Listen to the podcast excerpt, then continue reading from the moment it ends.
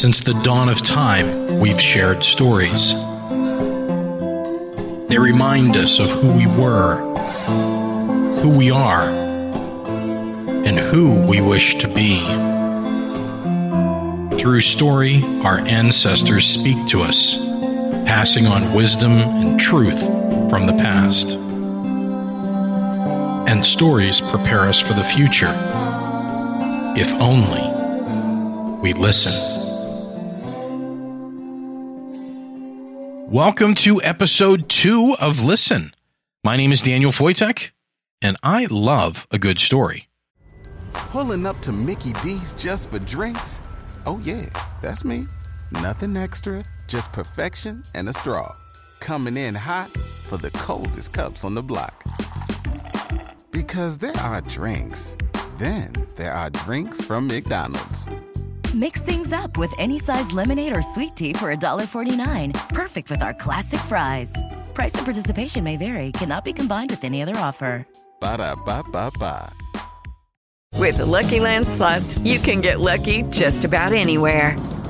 This is your captain speaking. Uh, we've got clear runway and the weather's fine, but we're just going to circle up here a while and uh, get lucky. No, no, nothing like that. It's just these cash prizes add up quick. So I suggest you sit back, keep your tray table upright, and start getting lucky. Play for free at LuckyLandSlots.com. Are you feeling lucky? No purchase necessary. Void where prohibited by law. 18 plus terms and conditions apply. See website for details. Listen is about one of my favorite activities. And if you're here, hopefully one of yours too, listening to great stories. Please remember that Listen is your show. It grows by sharing. So if you love story, please share it with your family and your friends. And if you know a great storyteller who is working on building their following and who should be featured here, let me know and let them know. Story belongs to all of us, so share it with all you can. Support the tellers you hear in this podcast by picking up one of their CDs or books and by attending live tellings whenever you can. I like to keep my introductions short so you can focus on the stories. So let's move along. The stories featured in this episode were recorded live at the 2015 Three Rivers Storytelling Festival in Pittsburgh, PA. For more information on that festival, please visit www.3rstf.org. Today's featured teller is Joanna Demarest. Joanna has been telling stories to children and adults for over 20 years. Joanna specializes in American historical, traditional, and Southern tales, ghost stories, storytelling workshops, nature and campfire programs, and her own unique ladybug stories. Joanna's website is joannademarest.com. Our camp was known for three things. First of all, it was in the wonderful wilds of the Poconos Mountains in eastern Pennsylvania, and we had all kinds of wildlife. We had squirrels and bunnies and possums and skunks and snakes and a 400 pound black bear. Now, the, the bear normally lived on the other side of the lake that was on the property, but would occasionally come over to get the tasty tidbits out of our dumpster. Uh, we would occasionally see each other, me when I'm walking early in the morning around the camp, her scurrying away from the dumpster, and I would shoo her away. She would kind of harumph at me and keep walking along. Now, the second thing that our camp was known for were our, was our s'mores competition of that, you know, making that traditional Girl Scout treat, ramping it up a little bit. Maybe putting a little peanut butter in there. Or taking and using thin mint cookies on either side instead of graham crackers. Or the counselor's favorite, the rum punch variety. And the third thing that this camp was known for was, well, our pranks. Now, as Jim was saying earlier about pranks, now we had some rules about the pranks at our camp. They could only be between counselors, and no one could get hurt. And, you know, we had the normal things, the switching the sugar and the salt shaker, or taking and taking saran wrap and wrapping around the entire platform tents that we slept in, you know, making it so you have to cut your way out in that early morning run to the latrine. But uh, I tried to stay aloof above these pranks. I would go into the dining hall, I would eat my sugary eggs and drink my salty coffee. I, I, I, tried not to pay any attention. And even the morning when I came down to the dining hall and I looked out the big windows out to the lake, there was the golf cart that I used to drive around camp. It was on the floating dock which they had swum out into the middle of the lake and anchored. I noticed. I sat. I ate. I went over to my head counselor and said, um, I'll just need my golf cart by 10 o'clock, please. Somehow this seemed to up the ante with them. They wanted to get to me. Well, that night was the s'mores competition. The caramel delight variety with caramel and coconut won that year. And at the end of the, it, everything got cleaned up. The girls took care of cleaning up the crumbs and whatnot. I went off to bed. Well, unbeknownst to me, my lovely counselors decided to see if they might get a critter running through my tent in the middle of the night. So they took all those crumbs from those caramel delight s'mores and scattered them in a nice line from the woods right into my tent and tossed a few crumbs inside. I'm sound asleep. And I, I wake up to this strange noise and, and I look up and there is a black nose sticking into my tent. I'm a possum. I'm not moving. Now, we had nicknamed this bear Blackie. Blackie starts wandering into the tent, knocks my shoes out of the way for some crumbs, bumps my tent out of my, my cot out of the way, just having a wonderful time. I'm a possum. I'm not moving. Blackie turns finally, after getting every crumb, turns and walks out of my tent. Needless to say, the next morning, the counselors got a rise out of me. I went and explained to them about the uh, first, second rule that no one was to get hurt, um, and explained that you know we have rules about the animals. No more food in the tent. I went to my tent. I cleaned the entire tent out. That night, going up, feeling that I was pretty safe in going to sleep and not having any middle of the night visitors. You can imagine my surprise when in the middle of the night I hear. And I look up, and there's Blackie again. Just close my eyes, going, please, just go away, Blackie. Just, there's nothing here, but I'm not saying a word. And, and kerplunk. And it got real quiet. So I opened one eye, and there, at the end of my bed, were great, two great big brown eyes. Blackie looking at me like this she growled, and I swear it sounded like, S'more!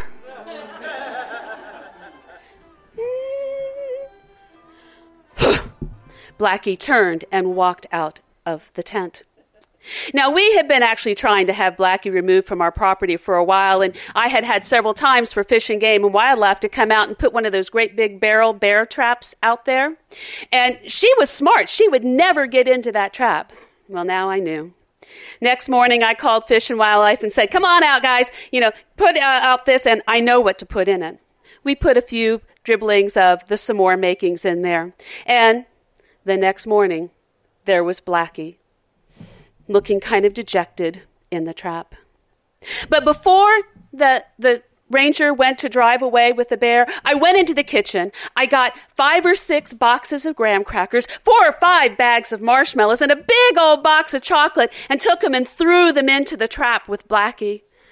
She winked at me. I winked back at her, because I know she was going to be back next year for some more.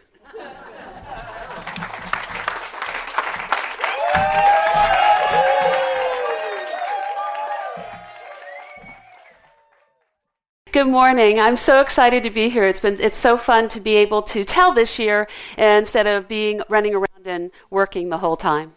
Um, so, how many of you out there own a GPS? Raise your hands. Okay? Now, some of you did not.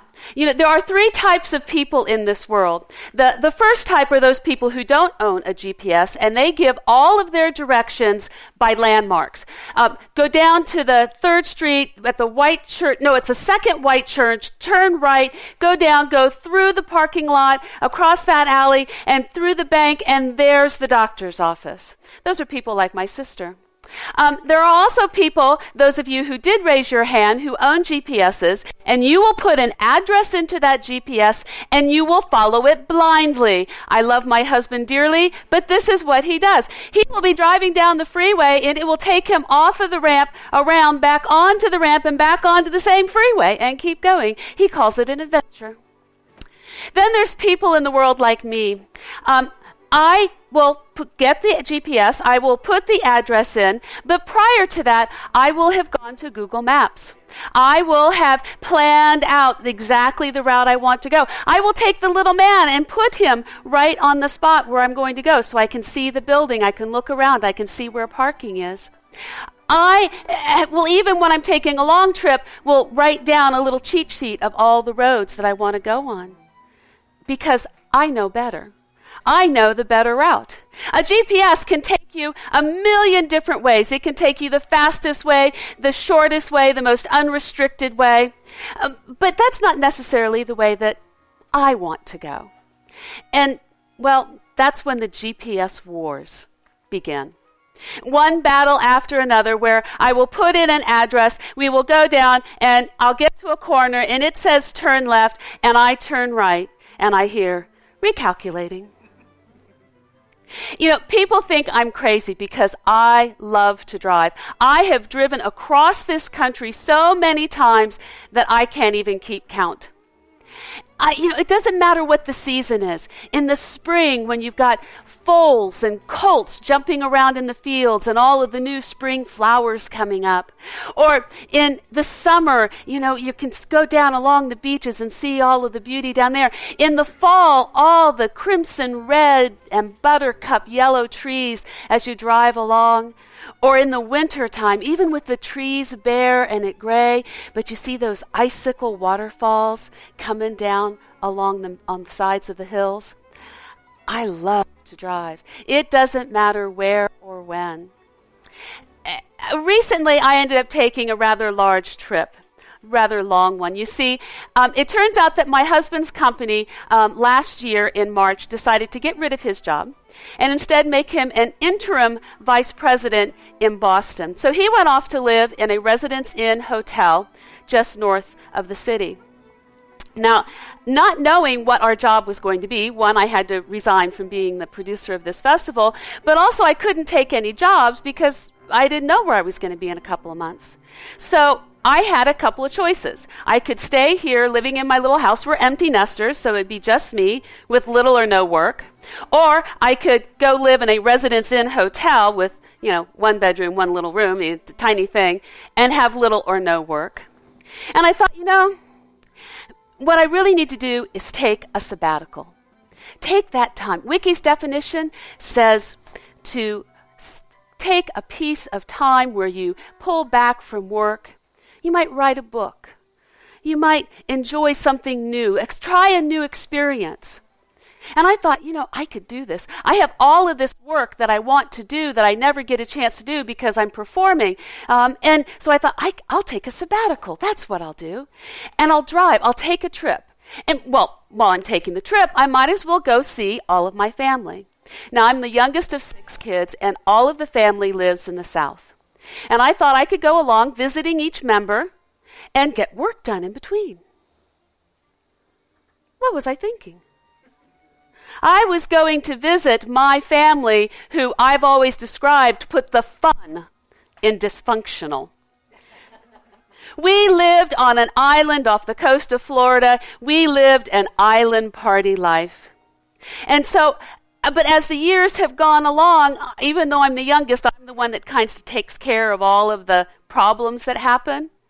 And all of those problems have now turned from those parties on the beach to doctor's visits and issues that happen within families. But, you know, it started out as a sabbatical. quickly turned into a mission trip, which I had planned to be about 6,000 miles, but it turned into a 10,000 mile odyssey. Four months on the road, in seven different vehicles, including a 30 foot RV and a box truck from U Haul driving through Brooklyn. It was 18 states. And so this trip went from that mission trip all the way around to this odyssey. You know, it started on October 18th. I got in the car, closed up the house, everything was ready to go, and I headed off. And I tend to take back roads when I can, so I was heading down Highway 19 out of Pennsylvania into West Virginia. I had programmed my GPS for my first destination. I had my little cheat sheet of the roads of where I really wanted to go. I was ready. And I'm driving along, and I all of a sudden I look down at my GPS, and it takes me off of 19 onto Highway 60. Well, that's not the way I want to go. And I look up, and there's this sign that says Bridge Day. Bridge Day? Oh, that kind of rings a bell, but uh, I keep driving, and, and my GPS recalculates where I need to go. And I'm like, that's not the way I want to go. But I'm driving along, and then, oh, Bridge Day. Bridge closed. It's the third Saturday of October when a hundred thousand idiots decide to jump off a perfectly good bridge, 876 feet, bungee jumping and freebasing for thrills. So what they do is they close an interstate highway so all of these people can do this every third Saturday of the month. I'm like, "Oh, that's right. I do remember that." And so what happens is you get set up onto Highway 60, which is a rolling roller coaster twisting turning road with a 100,000 people trying to get to the bridge. Everybody else who's trying to get around the bridge. And you see there's one other thing. The residents who live along that road, Highway 60, they know they've got a captive audience on that third Saturday. They put out every single little knickknack, every little craft that has ever been done. Every church puts up the biggest bazaar sale they can have. So now you've got the 100,000, you've got those of us trying to get around it, and those that are going, ooh, good sale, and pulling off the road. So you're snaking, slowing down, slower and slower, going up this winding road. Now, there is one thing that I've learned about traveling and going long distances is that every two hours you take a break. You stop, stretch your legs, whatever you need to do. And I'm in the slowing down lane of traffic, and I'm, it's coming up to my two hour break. Oh, where, oh, God, I don't even want to pull off this. And I come around a corner, and there, right in front of me, it looked like it was in the middle of a road, was a gorilla. Like, gorilla? What the heck? I drive a little farther and I look and there's a gorilla sitting on top of a Quonset hut that is painted in flower power colors. It's got a Volkswagen bug that they've cut in half and smashed into the side of the building. It is the mystery hole. It is a tourist trap of epic proportion. Well, I thought, what the heck? That looks interesting. So I pulled in to take my break. I go up to the door, and there's a big sign that says, um, those people with vertigo, high blood pressure, heart problems do not enter. Not responsible for accidents or side effects. Shoes recommended. So I go in, and what it is is they think that this the people who I think the hole has really affected the people who run this place. They say that it's a gravity defying wonder. There are mysterious forces around this hole. You go in, and everything's at angles and off kilter. There's water running up a wall. You go through, and you find out that this is the mystery hole. And you walk through, and you see it, and it's like, okay. And I left not really knowing what effect it might. And I, I have to say, after the hypno swirls and everything that was going on, I did feel a little disoriented. And so I got up and I drove to um, the to tit out into the snaking line of traffic, and I got my chance and I gunned it and I pulled in and my right tire hit the curb. But I got in and I start going down the road. We finally get out of Highway 60, get back onto Highway 19 to go No, it's a parking lot with cars parked on the side of the road, both sides the meeting on the other side, and that 100,000 people that want to get to the bridge are walking towards me. So I'm get through it. I finally break through, get going, get out of West Virginia, and I start down into the West in the Virginia mountains. All of a sudden I hear thump, thump, thump, and my steering wheel shimmies just a bit. Oh man, what now? Thump, thump, thump. Oh, shoot. And I look at the GPS and there's nothing. There's no towns. I'm out. It's like green. There's nothing around me. And all of a sudden I start to hear this roaring noise, this roaring, pounding noise. It's coming up behind me and it's getting louder and louder. And I look into my rearview mirror and there's a thousand Hell's Angels descending upon me. There's motorcycles everywhere I can see coming down. And I'm like, oh man, no, no, no problems. Now I, I'm a female by myself driving out in the wilds. What? And all of a sudden, da-dum, da-dum, da-dum, bam! the tire goes, and I've got to pull off. The roaring sound of those motorcycles are coming down harder and harder upon me. I'm sitting and think, I'll get smaller. I'll get really small in the car. They won't know I'm here. They'll go right past me. Please go past me. Roaring noise. It's not passing. And all of a sudden, knock, knock. Standing at my window is the biggest, burliest, snarly bearded man I have ever seen in my life. What's up, sweet cheeks? Nothing.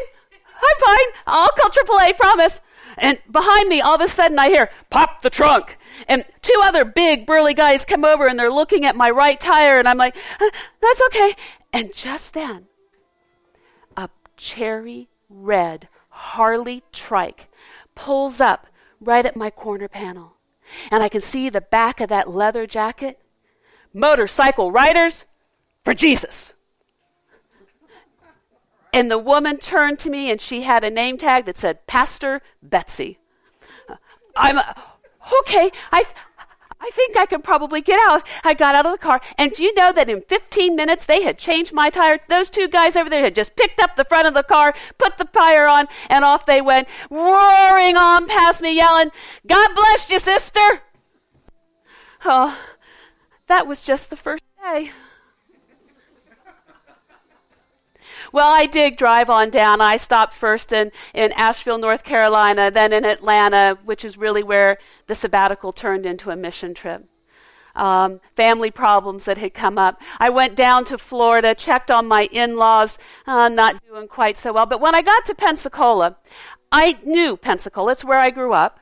So even though the streets were now four lane streets instead of two lane streets, it was fine. I knew where I was going. I turned the GPS off. And we got along fine. No more battles at that point.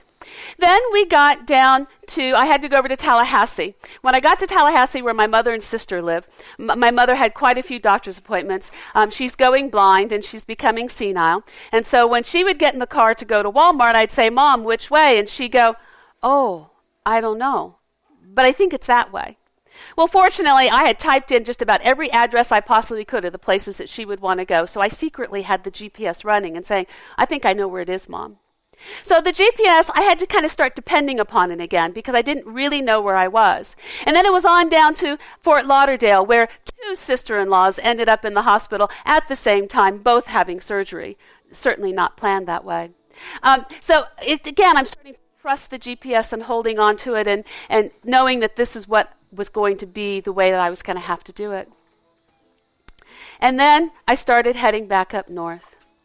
Now, having taken care of my family, I was hoping that the mission trip was now done and, and that all of the weird things were over and I could now get back to that enjoyment of driving. And so I was going along and having a wonderful time, just enjoying driving up. Go, we were going to go up to Ocean City, Maryland to see my niece. Now, when I got up there, there was a bridge. Uh, you come up on Highway 13 going across the Chesapeake Bay, and it's a 23 mile bridge. Now, the GPS and I had come to a truce. I was lulled into complacency with it. I was listening to what she was telling me to do. And I put down the windows because it was a beautiful day. I was really enjoying smelling the salt air and hearing the seagulls. And I get onto this 23 mile bridge and I drive about two miles, and all of a sudden the GPS says to me, turn around when possible. I'm on a bridge. I can't turn around. And I'm going a little bit farther, and I, well, I kind of look up and I can see that the bridge disappears. There's like this rock island, and the bridge is gone, and I can look and there's more bridge on the other side, and I look down at the GPS and it has that symbol for a tunnel. I'm like, okay, weird. Tunnel in the middle of the bridge. And then my GPS says, turn around when possible. I'm like, I can't turn around when possible. And it almost sounds as if she's getting a little bit snippy with me. So I, am going a little bit farther, and, and I come up to this tunnel, and with a little trepidation, not knowing, I go down into it, and when I come out the other side, I'm just fine. Turn around when possible. She's starting to yell at me. I swear it. I'm like, I can't turn around. I'm on a bridge. And I look up and darn if not again, there's another rock island that disappeared. There's two tunnels along that highway. Well, I'm starting to approach it and I turn around when possible. I'm like, I can't. And just at that moment, I looked up and right in front of that tunnel entrance, there was a flagman. And he was waving an orange flag over his head. And I was the first car pulling up to him. And I pulled up and I stopped. Just at that moment, two Navy SEAL hovercraft come roaring up on either side of that island. And a thousand Navy frogmen come roaring up. They come up. They've got their guns. They a bunch of them take them and point them at the entrance to the tunnel. A few of them are pointing them up in the air. Two of them turn around and point them at me. And the flagman walks around and ducks down behind my car. Well, I have no idea what is going on, and I'm just frozen there in almost fear. And it's like all of a sudden, another rumbling sound coming up out of the tunnel, rumbling up. And all of a sudden, the guys with the guns in there are starting to shoot their guns off like mad. The tr- there's this flatbed semi that comes roaring up out of the tunnel. And the guys with the guns pointing at him, he comes to a screeching halt. The two guys covering their rear have their guns pointed at me. I, I'm frozen. And then just as it comes up, the, the truck comes to a screeching halt. Two guys go up and they reach up and they wrench open the door to that semi. They grab a guy out of it. He's got black face all over his face. He's dressed in fatigues. They pull him down out of the truck. They put handcuffs on him and they force march him off to one of the hovercraft. And then all the other frogmen just disappear back onto the boats. One of them goes up, gets into the cab of the truck and quietly drives past me.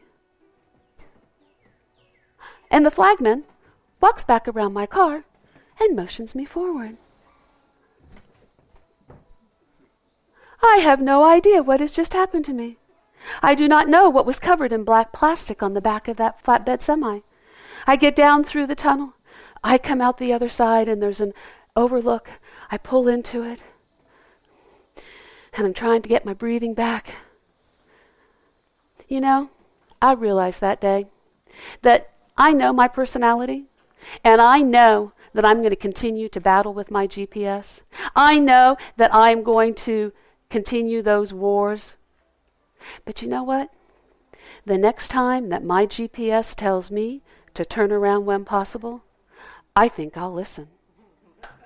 Thank you. Thank you very much. Thanks for tuning in for episode number two of Listen. What did you think? Let me know at feedback at ninthstory.com. This episode featured stories by Joanna Demarest.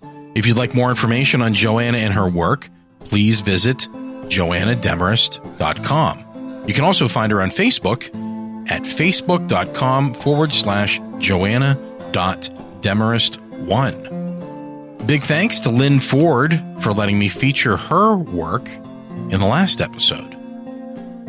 Please share your love of story. Share the show and help us grow. The best support you can give us is to tell a friend who might enjoy the stories about this podcast. Follow us on Twitter at Listen to Story. Find us on Facebook at facebook.com forward slash story listeners. And soon you'll find us in iTunes, Stitcher, TuneIn Radio, and more. Listen is dedicated to bringing you traditional stories told by some of the best tellers in the world of storytelling. Here, you will rediscover your love of story every time you visit. All works read in this audio recording and associated music and artwork are copyright of their respective creators and may not be used in any form without their permission. Stories in this episode of Listen were performed by Joanna Demarest. The Listen theme is a selection of Better Start Walking and was written and performed by Robin Brown. For more of Robin's work, visit robinbrown.info. Closing music is also from Better Start Walking.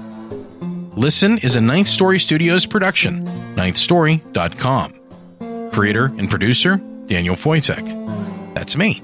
Full show notes with links and info can be found at www.storylisteners.com forward slash two.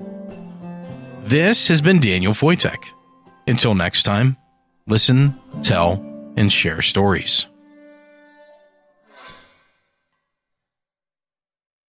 It is Ryan here, and I have a question for you. What do you do when you win? Like, are you a fist pumper?